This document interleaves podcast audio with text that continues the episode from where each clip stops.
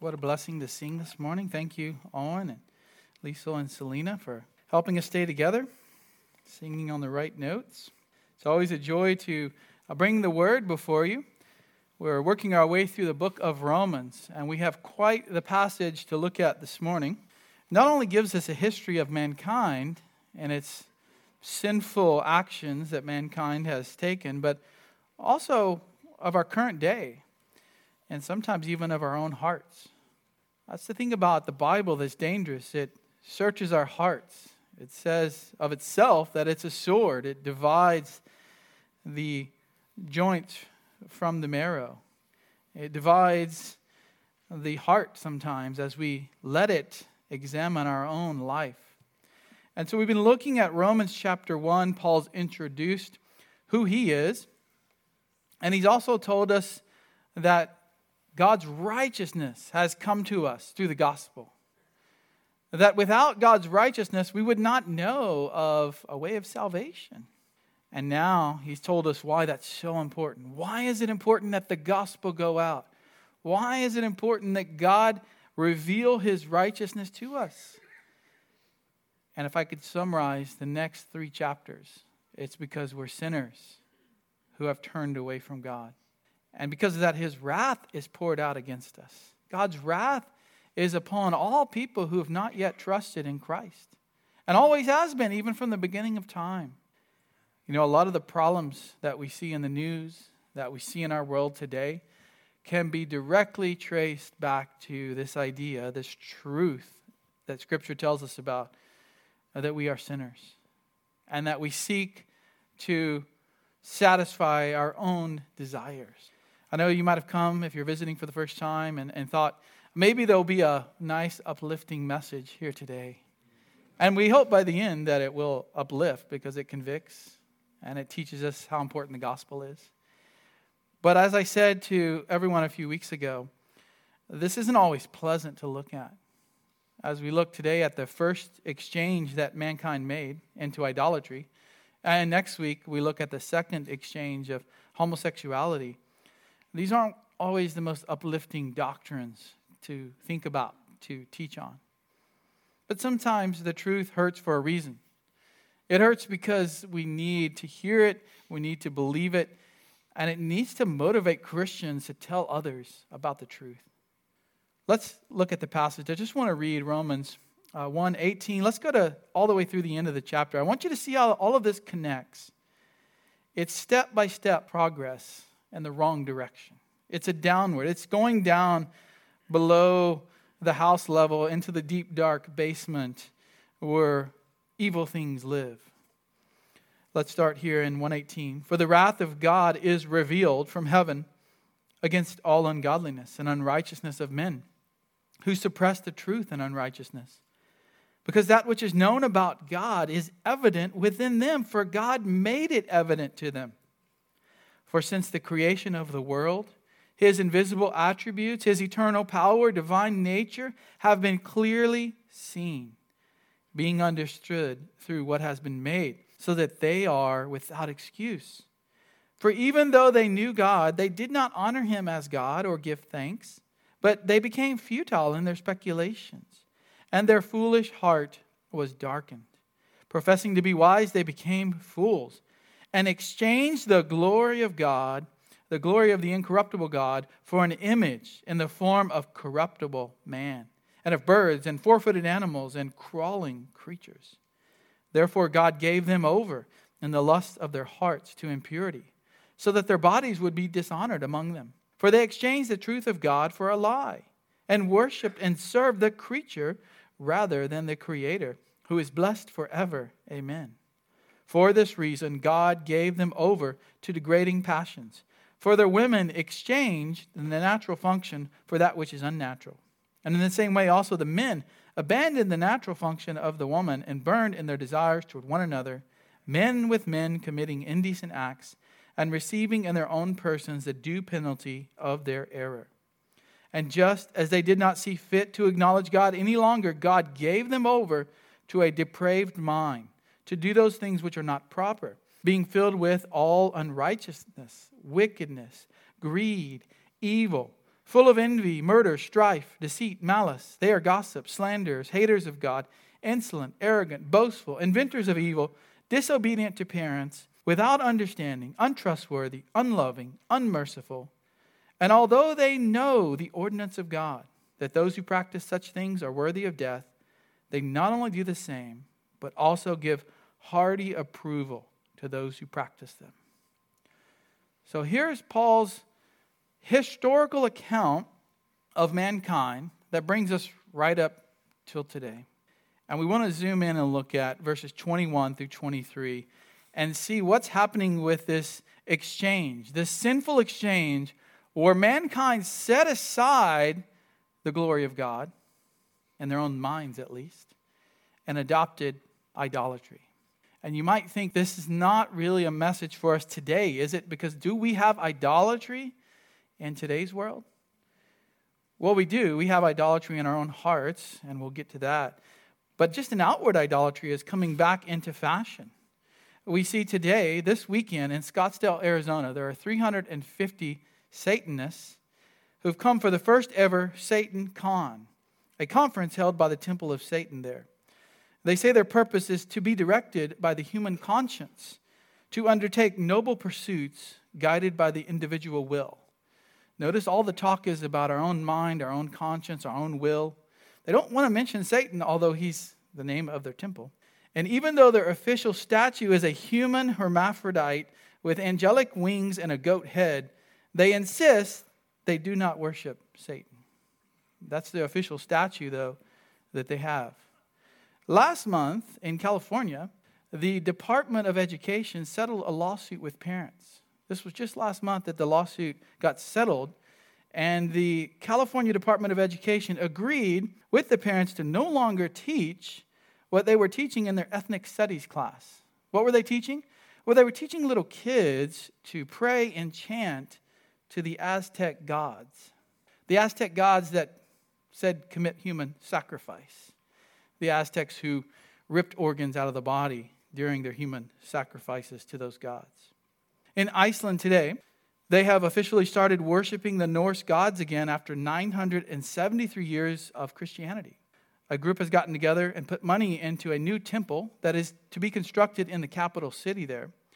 And there in this temple, they will worship Odin, Thor, and Frigg, and they plan to finish this temple later this year. If that's not enough, do you know what the fastest growing religion in America is right now? The fastest growing religion in America is Wiccan paganism, witchcraft. This is not the little things and stories that parents used to tell their kids to scare them. The number of Americans who identify with Wiccan paganism has risen from 134,000 in 2001 to 2 million today. The witch community in America is growing at an astronomical rate. That's not even to mention the more accepted pagan religions that we often find in the world and in our community. 10 Buddhist temples in San Antonio alone, four Hindu temples, one within 10 miles of where we're located today. So, why are things becoming so popular once again with idolatry, with paganism? What is it in man that makes us want to worship statues? And statues of humans, statues of animals, goat heads, angels, even. What is it that makes us desire that? Well, that's where Paul is covering the history of mankind here in 21 through 23. He's already told us that God's wrath is revealed from heaven, where God is, against all acts of sinfulness, ungodliness, that's a lack of proper worship of God, and unrighteousness, a lack of treating others with justice, with love that we should. And because of that, God has revealed his wrath. He's manifested it. He's shown his wrath. And his wrath is one of abandonment in this verse. There is a future wrath, there is a coming day of the Lord that will come upon the earth. There's a coming hell that will last forever where people will be tormented. Some already are there. But here he's talking about just removing himself from society, from the culture, from the world, and letting mankind go further and further into their sin. Why? Because they did not acknowledge the true God. Look at verse 19. that which is known about God is evident within them. They knew something about God because He made it evident to them. He showed them. There's no true atheist in the world. God has made sure everyone knows there is a God. An atheist is just someone who practices over and over at trying to deny there is a God. In verse 20, he tells us here's what people know about God. They don't know everything, they don't know the Bible, they don't know the way of salvation, but they do know something from creation. They see from creation that God is eternally powerful. His invisible attributes. You can't see God, He's invisible. You can't even see His attributes, but you know they're there by looking at creation, by experiencing creation. You know that there must be a powerful God, and He is divine, His divine nature. It says clearly that's what they know. And how do we know this? We understand it through what has been made. So we're without excuse. Every person is without excuse. No one can come before God and say, I never knew you. Because God says everyone knows him. Everyone knows him because of creation. Later, Paul will talk about providence. And there are many ways that people know God. He even put a natural law in our hearts that we know right from wrong. Again, this isn't saving knowledge, that only comes through the gospel. But this is a natural knowledge in the world that everyone must admit there is a God and recognize and worship him. So now he covers why, really, why they are without excuse. What specifically is going on here? Well, if we look at this passage, 21 through 23, we're going to see four steps that lead to idolatry. Why is God revealing his wrath against mankind? Because they've suppressed the truth and worshiped creation. That's the summary of what we're going to look at. And the worshiping of creation is idolatry. And Paul says it happened in four steps, and we know that it still happens today in the same way.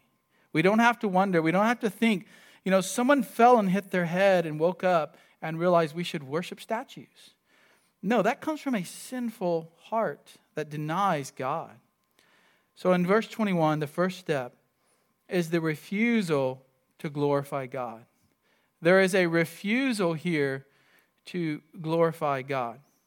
And he picks up connecting it back to verse 20. For even though they knew God, even though they clearly knew him, they refused to acknowledge him as the idea. They refused to worship him, and they refused to admit the truth about God. They suppressed that truth. He said in verse 18, they suppress it. They, they push it down like a beach ball you're trying to force underwater, thinking that you can keep it under there forever. And it just keeps trying to come back up because it's a truth. It's evident to them. And notice now in verse 21, if you look at the text very closely, he switched to the past tense. Before he was saying the wrath of God is being currently revealed.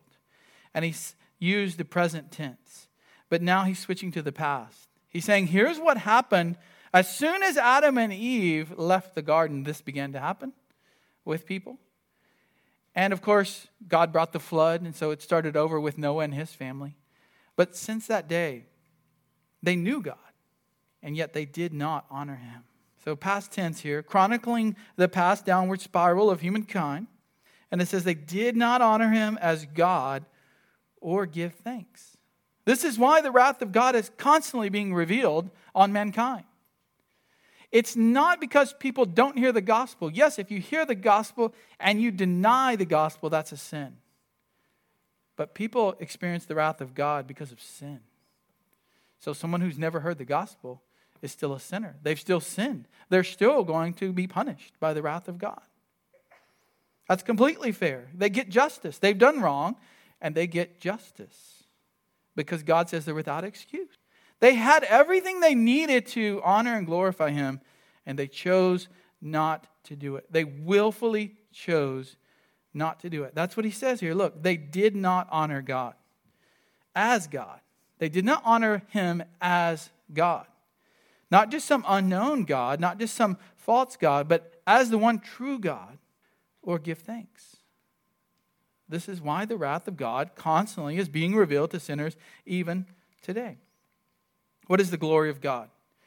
Well, here, to, to glorify God, the glory of God is his attribute of perfect uh, glory, all of his perfections. And we ascribe glory to him as we worship him, as we honor him, as we praise him.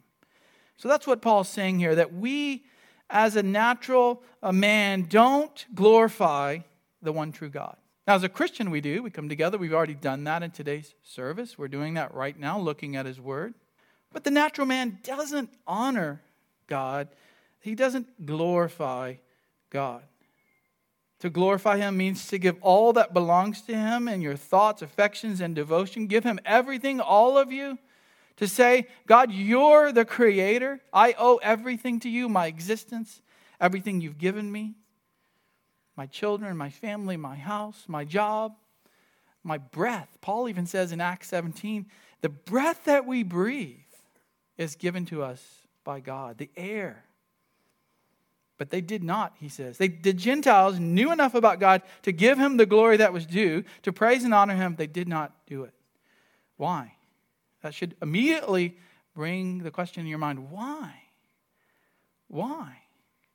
We're going to come to that, but that is an important question. Why exactly would someone know that there is a God and choose not to worship him? We're all created to glorify him, but mankind does not do it in his natural state. John Calvin says that he brings us the first proof of condemnation. Paul does here. The fact that though the structure of the world and the most beautiful arrangement of the ele- elements ought to have induced man to glorify God, yet no one did his proper duty. It hence appears that all were guilty of sacrilege of wicked and abominable ingratitude. We should worship God in our natural state, but we don't. We're created to glorify Him. That's the whole purpose of creation, isn't it? God created all things to ultimately glorify Him. That's the very first question in the Westminster Catechism. That catechism written in the 1600s to help parents teach their children, to help parents teach their children the truth of Scripture. And the very first one of all the questions in this long list what is the chief end of man? What's the purpose of our life? Each one of us. What's the chief end of man? To glorify God and enjoy Him forever. That's our purpose. To glorify God and enjoy Him forever because God made man for His own glory, not for our glory, for His glory so that we might glorify Him. And yet, it doesn't happen. You see in Acts 12, if you recall the story in Acts 12 of King Herod Agrippa. And Herod Agrippa was well liked by the people, and he dressed up in the finest armor. It shined a golden shine as the sun hit it when he came out to speak to the people. And he spoke so well that the people cried out, the voice of a God and not of a man. The people started calling him a God. And immediately an angel of the Lord struck him. Why? Because he did not give God the glory, and he was eaten by worms and died. Why did he get punished in such a way? Because he thought it was all about himself. He accepted the worship of the people, and he did not glorify God. This is why Paul is on a mission to preach the gospel. He wants to preach the gospel to the Gentiles so that they would believe, be saved, and glorify God. Turn with me to Romans 15.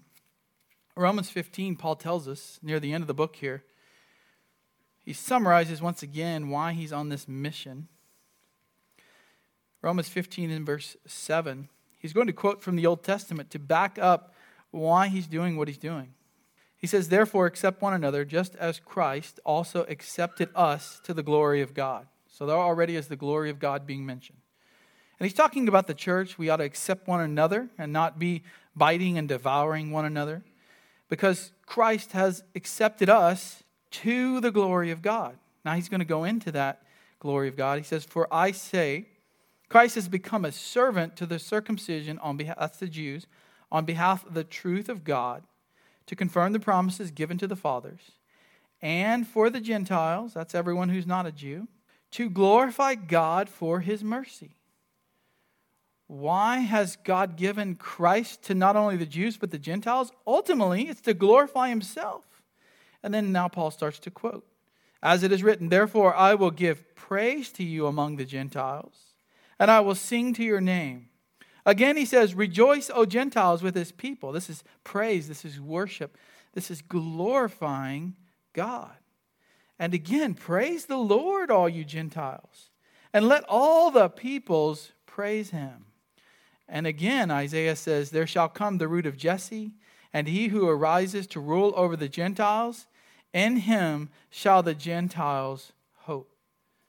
So, what is the point? What is the point of the gospel going out ultimately and people being saved? Yes, we get to go spend eternity. We get forgiven of Christ. We get to spend eternity, forgiven of sins in Christ, sorry, and spend eternity with Him. But ultimately, what's the purpose? So that we might glorify God. Because the root sin that Paul's getting at back in Romans 1 is that people refuse to glorify God as God. They simply refuse. All the evidence was there, all of it, and they refused it. And it says they did not give him thanks. They did not give him thanks, Paul says. A particular way of honoring God. One of the ways you honor God as creator is by giving thanks. Something so simple. Something that we should do all the time. Even as Christians, we fail to do it. We fail to give thanks. Have you given thanks today to the Lord just for getting up this morning? Just for having one more day to honor Him and to glorify Him? Did you give thanks for your food, for your family, for your house? Or do we take that for granted? Do we forget? Just wait till Thanksgiving to say we give thanks. If we recognize God as the all powerful creator with a divine nature, we will glorify Him by giving thanks to Him. God loves it when we give thanks to Him. He wants us to give thanks to Him. That's part of a healthy prayer life. It's the logical outcome of knowing Him. And even the pagan who's never read a Bible knows enough to know that they should give thanks to God. They should give thanks. But all mankind has failed to do it. Their knowledge of God through creation did not lead to any kind of reverence, any kind of worship, a praise for Him. You won't find anyone anywhere in the history of the world who suddenly looked at creation and started worshiping and honoring God the right way. The only time you see Gentiles start doing that is when they've been exposed to the revelation, especially from God, called special revelation. Abraham was a Gentile. God speaks directly to him. Job, in the book of Job, gets direct communication from God. Even the God-fearers in the New Testament have been exposed to the true God through the Jews. They've been exposed to Judaism through the Old Testament. And so they're ready when the message of the gospel comes. But even though God provides all of our needs, think about that. God's providence. He provides for everything the animals, the insects, the plants. He provides for people who hate Him, who do everything they can to harm Christians and try to somehow get at God. He still provides for them, He still gives them food. He gives them many blessings they don't even realize. And yet, no one in the natural world truly gives God thanks. Humans are the most ungrateful creature that exists in God's creation. Really. It's no wonder the Russian novelist Dostoevsky once wrote of mankind, he said, if he is not stupid, he is monstrously ungrateful. Phenomenally ungrateful, he says. In fact, I believe that the best definition of man is the ungrateful biped. I mean, that really defines mankind in the natural state. The ungrateful biped until we're saved in Christ, we don't honor God. We don't glorify God. We don't truly thank God.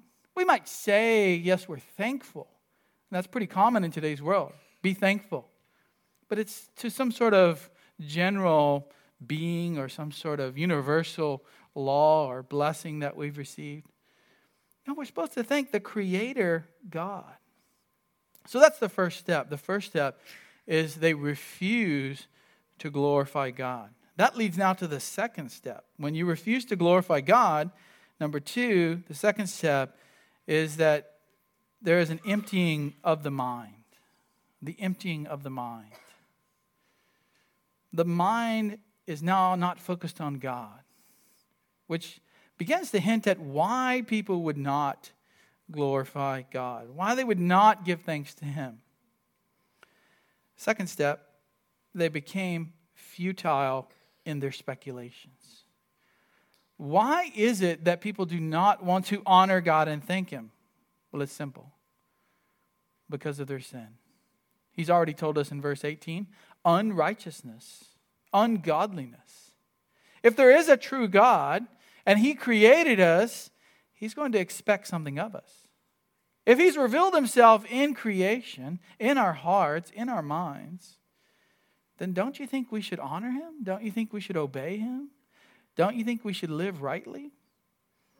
Man doesn't want to do that. Because of his sin, because of his sinful heart, he wants to ignore God and turn away from God. Get the glory of God out of his mind, the thankfulness that we should give to God out of our minds, and turn to something else. And Paul says they became futile in their speculations. This is the something else. Instead of glorifying God, they became futile. The verb here means to become worthless. Futile doesn't bring all the understanding. We need to understand this word is worthless, senseless. There's nothing to it, it's an emptiness. Not that your mind is ever truly empty. You're always thinking about something. The natural man is always thinking about something as well. But here it's the thoughts are worthless. Man's search for meaning and purpose produces only vain, meaningless thoughts. It's like a hamster on a wheel, just running around in circles. It's not to say that the natural man never thinks of anything that is helpful to humankind. We know there's been lots of discoveries that are not specifically listed in Scripture as people go about and discover what God has already created. But it's to say, whenever people think of God, whenever they think of worship, because we're all built to worship, we're all built to glorify God, what do they do? They become futile in their speculations. The thoughts of the mind are futile, they're really empty because they're worthless thoughts. They don't amount to anything worthy of worshipful devotion to God. There's nothing there. When you deny the one true God and try to come up with something on your own, it's really just worthless. It's the same idea as we see in Ecclesiastes, the Hebrew word hevel. When I preached through Ecclesiastes, I talked a lot about this word. And it doesn't mean meaningless, it doesn't mean vanity as much as a breath, a vapor. There's nothing to it. It's a wisp of smoke. It's here one day and gone the next. Our life is Hevel. We're here one day, we're gone the next. We're a vapor, we're a mist. Well, their minds become like that. There's thoughts there about God, there's thoughts about how to worship, but they're just worthless thoughts. It's not about the truth of God, it's not about true worship of God. You remember in Ecclesiastes, Solomon attempts to find answers. He runs away from God, and where does he go? Into all the things of the world. All the things of the world. He wants to find answers away from God. He turns from God, he runs into sin. He tries everything. And people might say, well, he didn't bow down to idols. That's not idolatry. But he chased after the pleasures, the fame, the wisdom of the world. And in the end, he said, it's all Hevel. It's all a vapor, it's all a breath. It doesn't even compare to the one true God. Well, Paul says they became futile in their speculations.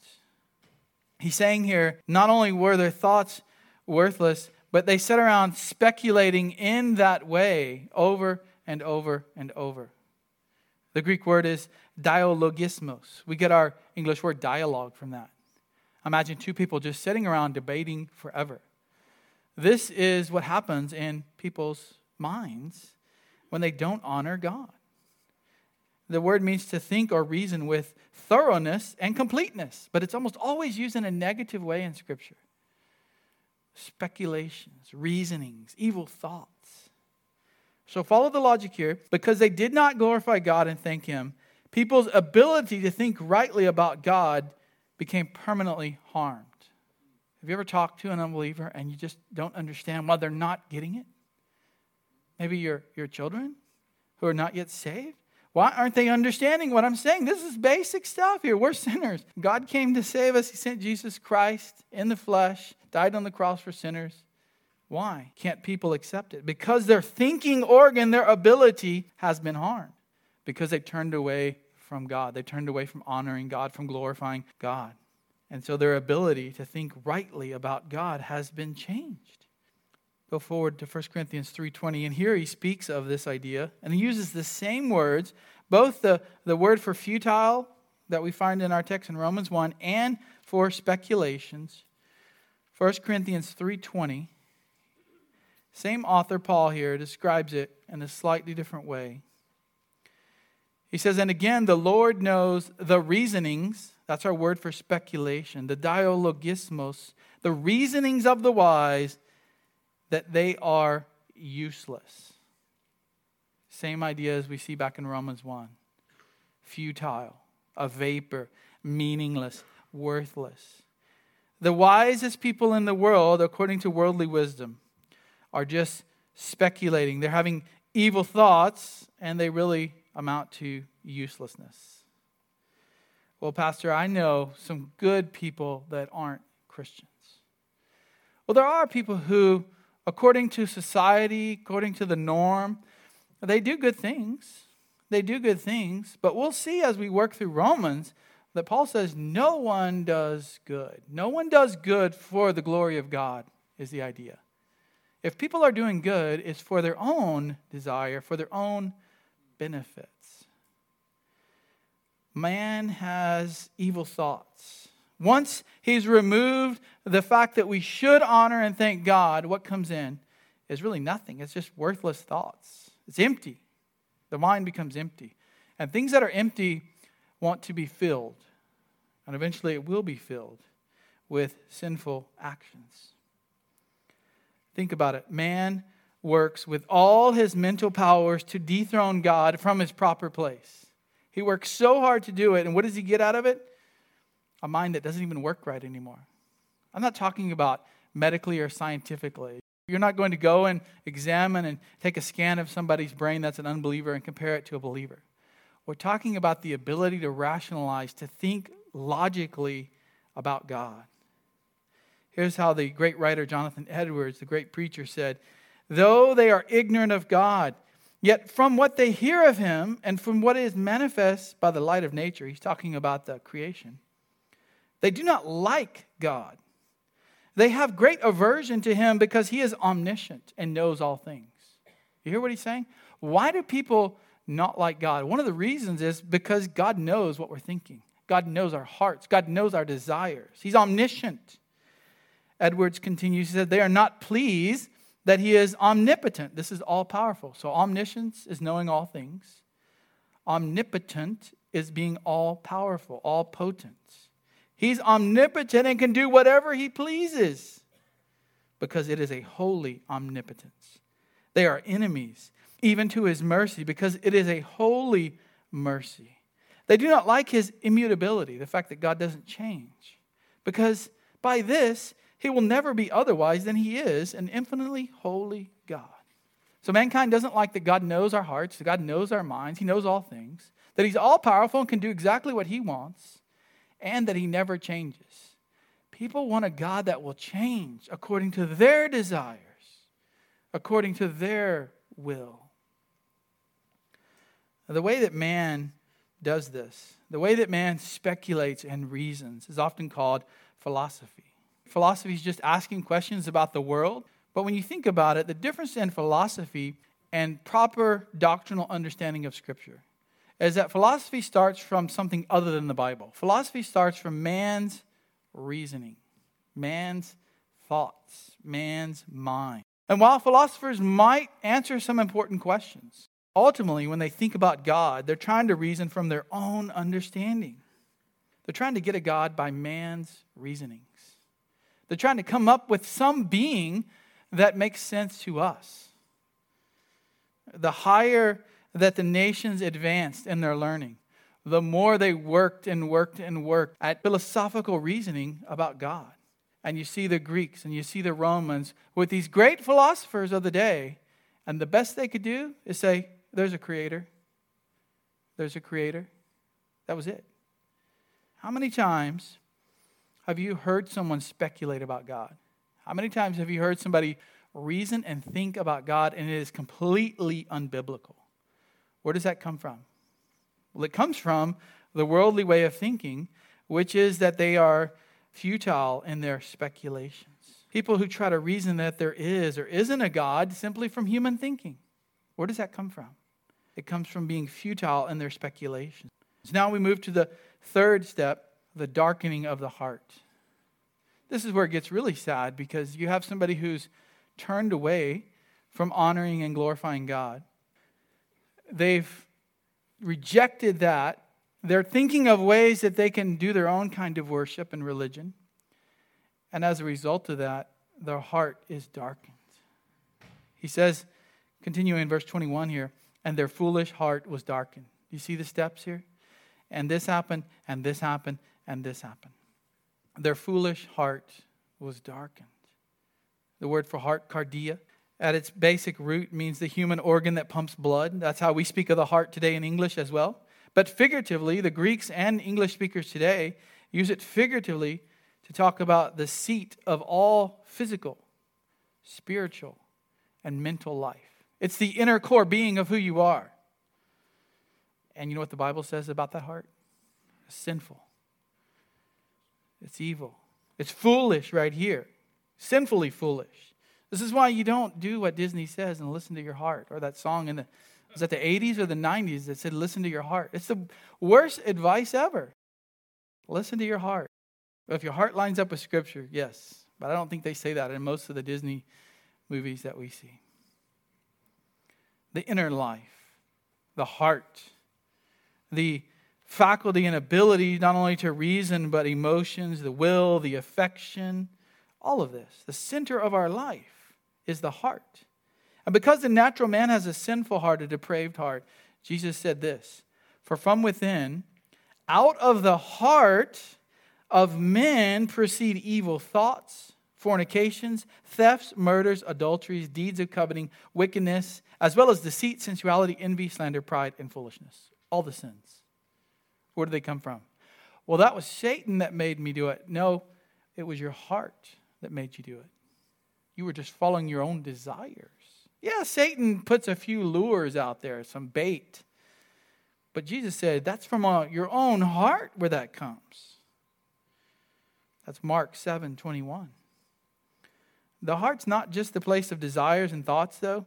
As I said, it's also the place of the will and the affections. The will is a determination to do something. So you might have a thought but not act upon it. A will is, I really determine to do this, I will do it. And the affections, that's your emotions. How much of the world today is all about emotions? It's all about emotions. If you can get people emotional enough, they'll just about do anything you want them to. It's not that way in Christianity. First, your mind learns, then your will gets in line with Scripture. You want to do what the Bible has taught you, and then your emotions line up. But the world works the other way. They want to get at your emotions and use that to try to change your will and use that to try to change your mind. Well, Paul says this heart, this cardia, it's foolish. And that's not the same word for fools that we just saw back in verse 21. It's not that word. This one in verse 22 is a different Greek word, and it means void of understanding senseless, foolish, implying also a lack of high moral quality. Moral means right from wrong. Their heart is now foolish in the sinful sense that they don't even care about right and wrong. They just don't care anymore. We've jettisoned this idea of honoring the Creator God that we should think, and now we can do what we want. We can do what we desire. We can act foolish. Not foolish in the sense that my kid runs along and falls over and trips on his shoestrings. That's foolish. But in the Bible, the word foolish always has this sinful part of it that's foolish. The fool is a fool in Proverbs because he's acting out of his own desires, out of his own sinful heart. A fool in Scripture is a sinner who does whatever he wants and doesn't listen to God. So, because his heart is foolish, Paul says, it's void of, of the right thinking about God, it becomes darkened. It's not an accident. This happens intentionally. Now, maybe the person doesn't understand what's going on, but Paul is saying this is what happens. They deny God, they start to speculate about God and all these things that they want to do with their life. And it actually leads to a more foolish heart and a darkening a darkening. That's a scary place to be, a dark spot with no light. Go to Ephesians chapter 4. And Paul's talking here to believers, and he wants them to know something about where they've come from and how they ought to live. So in Ephesians 4 17, he says this So this I say and affirm together with the Lord. He's telling them how to live the Christian life, that you walk no longer just as the Gentiles also walk, and the futility of their mind so there's that idea of being futile. Same word there futile, worthless, a vapor. How is that? They're being darkened in their understanding. Their mind doesn't work the way it should when it comes to spiritual things, when it comes to morality, because they've been darkened, excluded from the life of God because of the ignorance that is in them. Not because they're born without knowledge. We're all born without knowledge. But it's because what they knew, they ignored. That's where ignorance comes from the fact that people ignore truth. Because of the hardness of their heart. What does it come back to? It's the heart. The heart is hardened against God, and it doesn't want to admit the truth. And they, having become callous, have given themselves over to sensuality for the practice of every kind of impurity with greediness. You see what happens here is the liar starts to believe his own lie.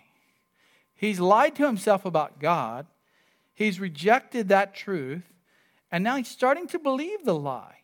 His heart has been darkened. He's starting to think, you know, the real truth here is there's not a God. There's not a true creator God. And the liar begins to make up his own story.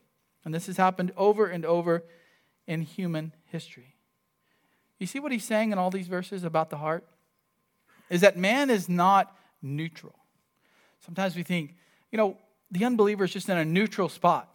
And if we can give them enough information, they'll move over and believe and trust in Christ because they're just in neutral. We just need to shift them into first gear and they'll get going. It's not that. It's not that he either believes the truth and lives by it or he's some sort of neutral place. No, Either someone's saved, they believe the truth and they live by it, or they reject the truth and run away from it. There is no neutral. What did Jesus say? You're either with me or what? Against me. He didn't say there's people who are with me, there's people who are kind of in between, and then there's people who are against me. That's the way we think today. That's the way we're conditioned to think. No, he said, You're with me or against me. Two types of people with me or against me. Two types of people those who are not saved and those who are saved. There's no neutral. John 3:19.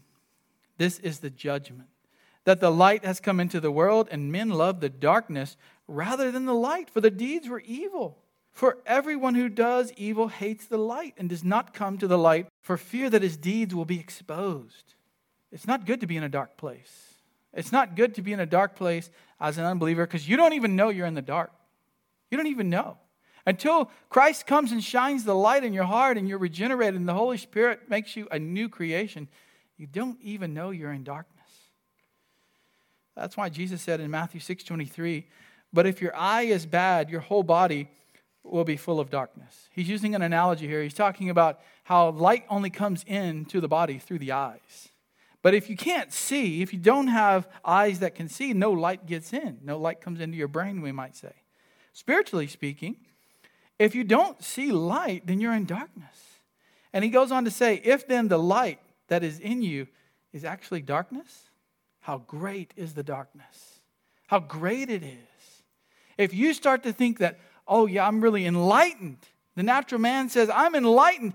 I know all these things about God. Let me tell you all these things about God that aren't even in Scripture. The Bible says that's darkness. And Jesus says, great darkness. So, Paul in verse 22, he goes on to say, professing to be wise, they became fools. They became fools. He's just saying the same thing in a different way. He's talking about the heart being darkened, and he's saying they thought they were so wise. They asserted they were wise. Some translations say they claimed to be wise. No one goes around saying they have a darkened heart. No one's going to admit that. They profess to be wise. They get PhDs. They teach other people about how to deny God. They don't go around saying, Look, I have a darkened heart. Just want to let you know before I teach you. No, they start a whole new business trying to deconstruct Christians. That's the big thing these days. Let's help deconstruct Christians. Let's get them away from what they believed as a child and to the point where they reject God. They professed, Paul says, they professed, they asserted to be wise, as if they could say it enough, people might believe them. But Paul here is actually speaking directly about the philosophy of his day the sophists, the wise men. The word here for wise is sophoi. They, they profess to be wise men. And the sophists were the philosophers of his day. They were divided amongst different camps, but generally, when it came to spiritual things, all they could do is say that there's a creator God. And everyone in his day thought the philosophers were just so wise. They're just so wise. Let's study the philosophers. They're so wise. And it might be fine to study the philosophers if you're going to do apologetics or just want to learn how the world thinks. That's fine. Everyone thought they were so wise, and Paul is saying, actually, that's foolishness. And we see this in Acts 17. Go to Acts 17. He interacts with the philosophers of his day. There's sometimes there's a debate in Christianity. What should we think of the philosophers? And some people say, well, the Bible never actually rejects the philosophers. It does in Acts 17, particularly when it comes to how to think about God. Much of philosophy in ancient times was just the original science, the study of nature. Uh, and we've adopted that today and built upon that. That's fine. When they say true things, that's just common grace, that's providence. But Acts 17, 18 tells us about an interaction Paul had with the philosophers of his day. And so he goes to Athens, the great place of philosophy, where all the academies and schools are. And he's speaking to them, and he's talking to the people.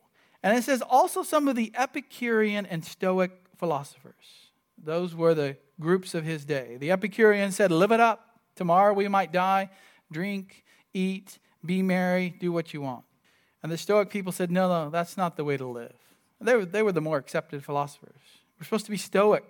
We need to sit back and think about wisdom and contemplate it and not go off and lose control of our bodies. So they were conversing with Paul.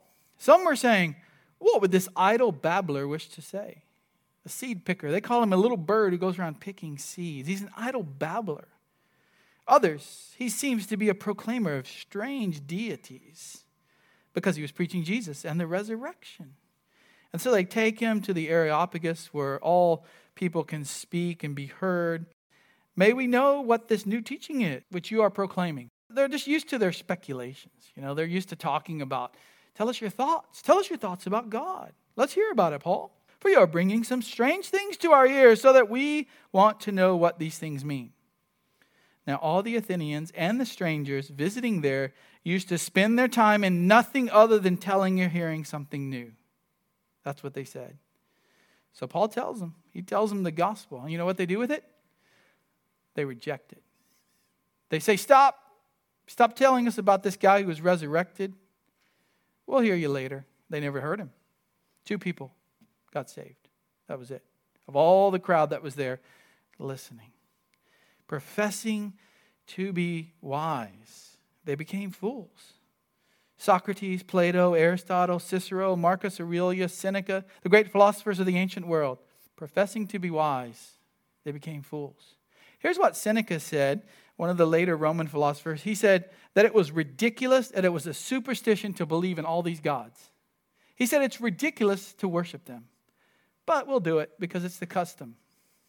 It's the way we were raised. It's our culture. Much like somebody who grows up believing in the Catholic way of salvation. And they just continue believing it because it's the way they were raised. Even Seneca realized these false gods aren't real, but we'll keep doing it. They became fools, Paul says. Moraino, it's where we get the English word moron from. The fool has said in his heart, There is no God. Psalm 14:1.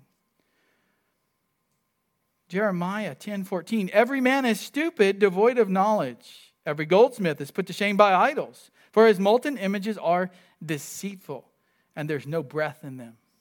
There's no vapor, there's no life, there's no breath in them. They're just idols. It's foolish. And in 1 Corinthians 1:21, Paul says, "Where is the wise man?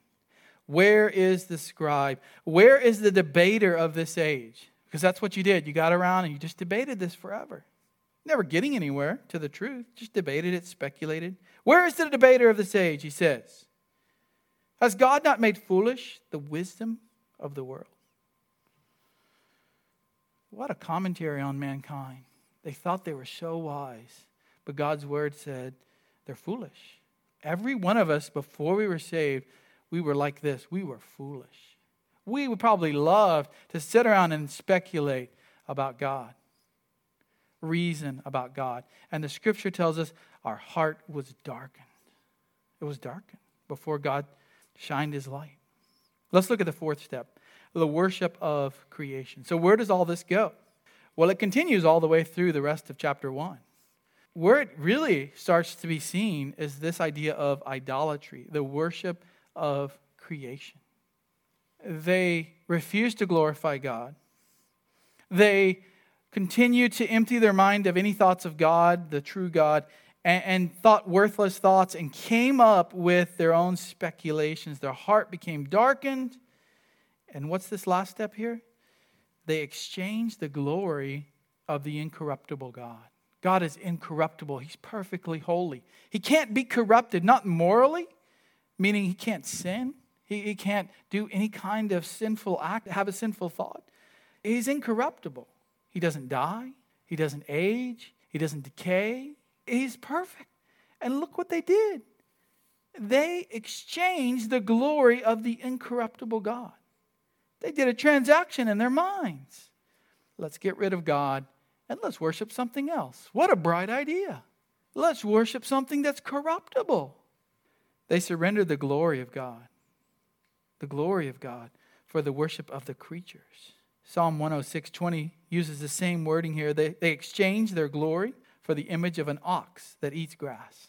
God has given his people, Israel in this case, his glory. He's shown them his glory so they could glorify him. And they said, you know what? We want to worship the golden calf. You remember that story in Exodus 32? Moses goes up on the mountain. He's gone too long. The people say, God must have killed him. We're scared of this God. Aaron, you're the high priest. Make us a God that we can handle. Aaron, give me all your gold. He makes a golden calf. Moses comes down. He's been told by God that they are not worshiping the true God, that they're worshiping a false God. And what does Aaron say? Don't get mad, Moses. I mean, the people gave me this gold. I threw it into the fire, and out came this golden calf. Just like, not my fault. Just popped out of the fire. Jeremiah 2:11 Has a nation changed gods when they were not gods? But my people have changed their glory for that which does not profit. That's the nation of Israel, who knew a lot more about God than the natural man, and they still did it. Luther says the human mind is so inclined by nature that as it turns from the one, the glory of God, it turns away from that. It of necessity becomes addicted to the other. He who rejects the creator must worship the creature. That's how it happens. They traded the actual worship of God for the worship of a creature. They exchanged it. It's the first exchange mentioned in this passage. And look at it. They didn't even worship the actual creature. Paul says, for an image in the form of corruptible man. Literally, we could say this is the copy of a copy. And if you think about who man is, according to Scripture, man is made in the image of God. So instead of worshiping God, they worship a copy of a copy of a copy of God.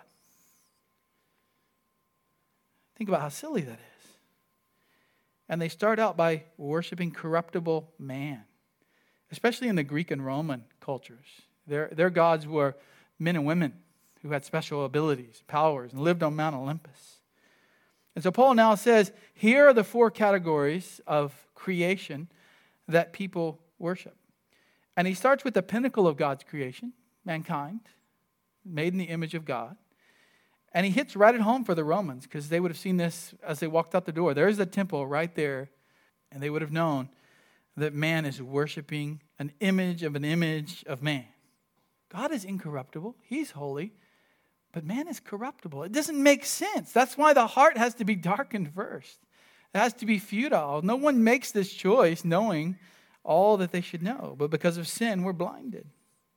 And now Paul says, after the pinnacle of creation, he goes from the highest, the sky, to the earth, to things that crawl upon the earth. So he says birds.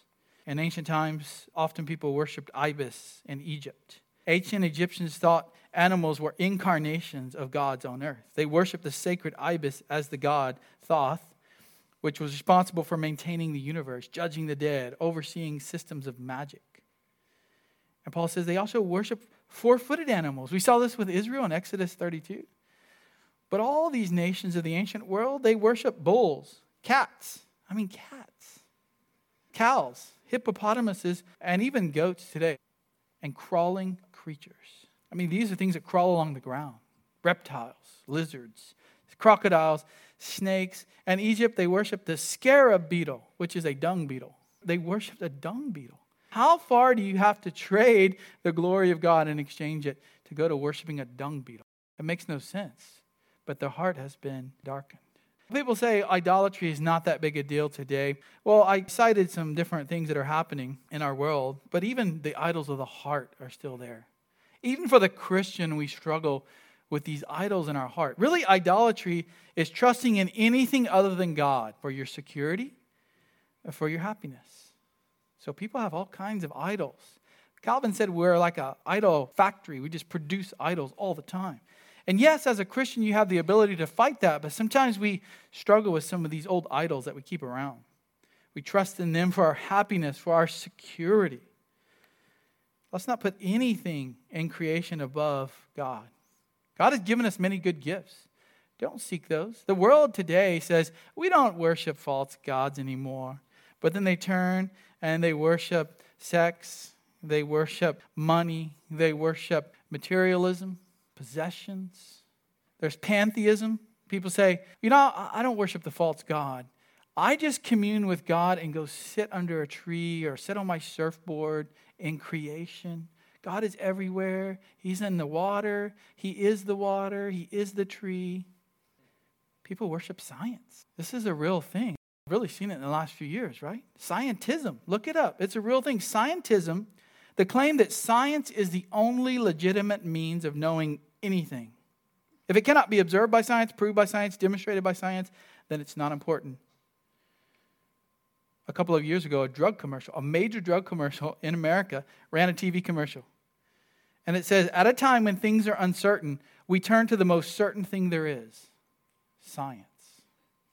There's humanism where people worship human. They worship the human form, they worship the human mind. They say, look at this evolutionary chain that has led to this great and wonderful being, the human mind, the human body. And that's really from evolution. Then there's self worship. Postmodernism is self worship. I am the measure of truth. Forget God's word. That's an absolute truth. We don't believe in absolute truth. I'm the measure of truth. That's really the worship of self. You put aside the word of God and said, I'm God, I decide truth. Postmodernism. I once met a guy who said, I'm a postmodern Calvinist. It was a very interesting conversation. People worship body image. They don't work out to be healthy. They don't work out to live long. They don't work out to serve the Lord. They work out so people will look at them, so people will admire them, so people will bow to them in a sense, or be sexualized by the world also just pride, power, control. We all have these idols that we have to smash every day, even as Christians. So we might look at this and say, this is the Gentile world, and this is the history of mankind. No, wait, it's actually happening still today. And even as Christians, we have to battle the idols of our heart. 1 Peter 4 3. For the time already past is sufficient for you, he's talking to Christians, to have carried out the desire of the Gentiles you know what the Gentiles are like, Peter says. The time is past. You were unsaved, now that's past. You're a Christian. Having pursued a course of sensuality, he says. The Gentiles pursued sensuality, lust, drunkenness, carousing, drinking parties, and abominable idolatries. Don't do it anymore, Peter says. You're a Christian now. This is where we need to go as a believer here today. If you're a believer in Christ, you need to say, wow, we need to take the gospel to these people. They're worshiping idols. even to this very day. And we need to watch out for the idols of our own heart as well. If you're not a Christian here today and this describes you, because it does, whether you like it or not, turn to Christ. Look to Him. He is the only answer. There's no other way. People say, well, I don't need Christ. I can just look at creation and figure out how to worship God. Paul says that never worked. It never worked. It never will work because of our sinful hearts. You must turn to Christ. That's the only way. So let's pray and give thanks right now and glorify God. Oh Lord, we do glorify you because you're the only true God. You've revealed yourself in creation. You've revealed yourself to all mankind in that way. But you've also sent your Son to reveal a special truth, the truth of the gospel. And that's not a secret. We're broadcasting it as wide as we can. And we pray that those who hear this message today would believe in Jesus and not be under the wrath of God anymore. We pray, Lord, that you would change their hearts so that it wouldn't be darkened, but it would be full of the light of Christ. We pray, Lord, that we would have mercy for those who are in this dark world, and we would continue to tell them the truth, even though they try to suppress it. Thank you, Lord, for what you've done in our hearts today. In Jesus' name, amen.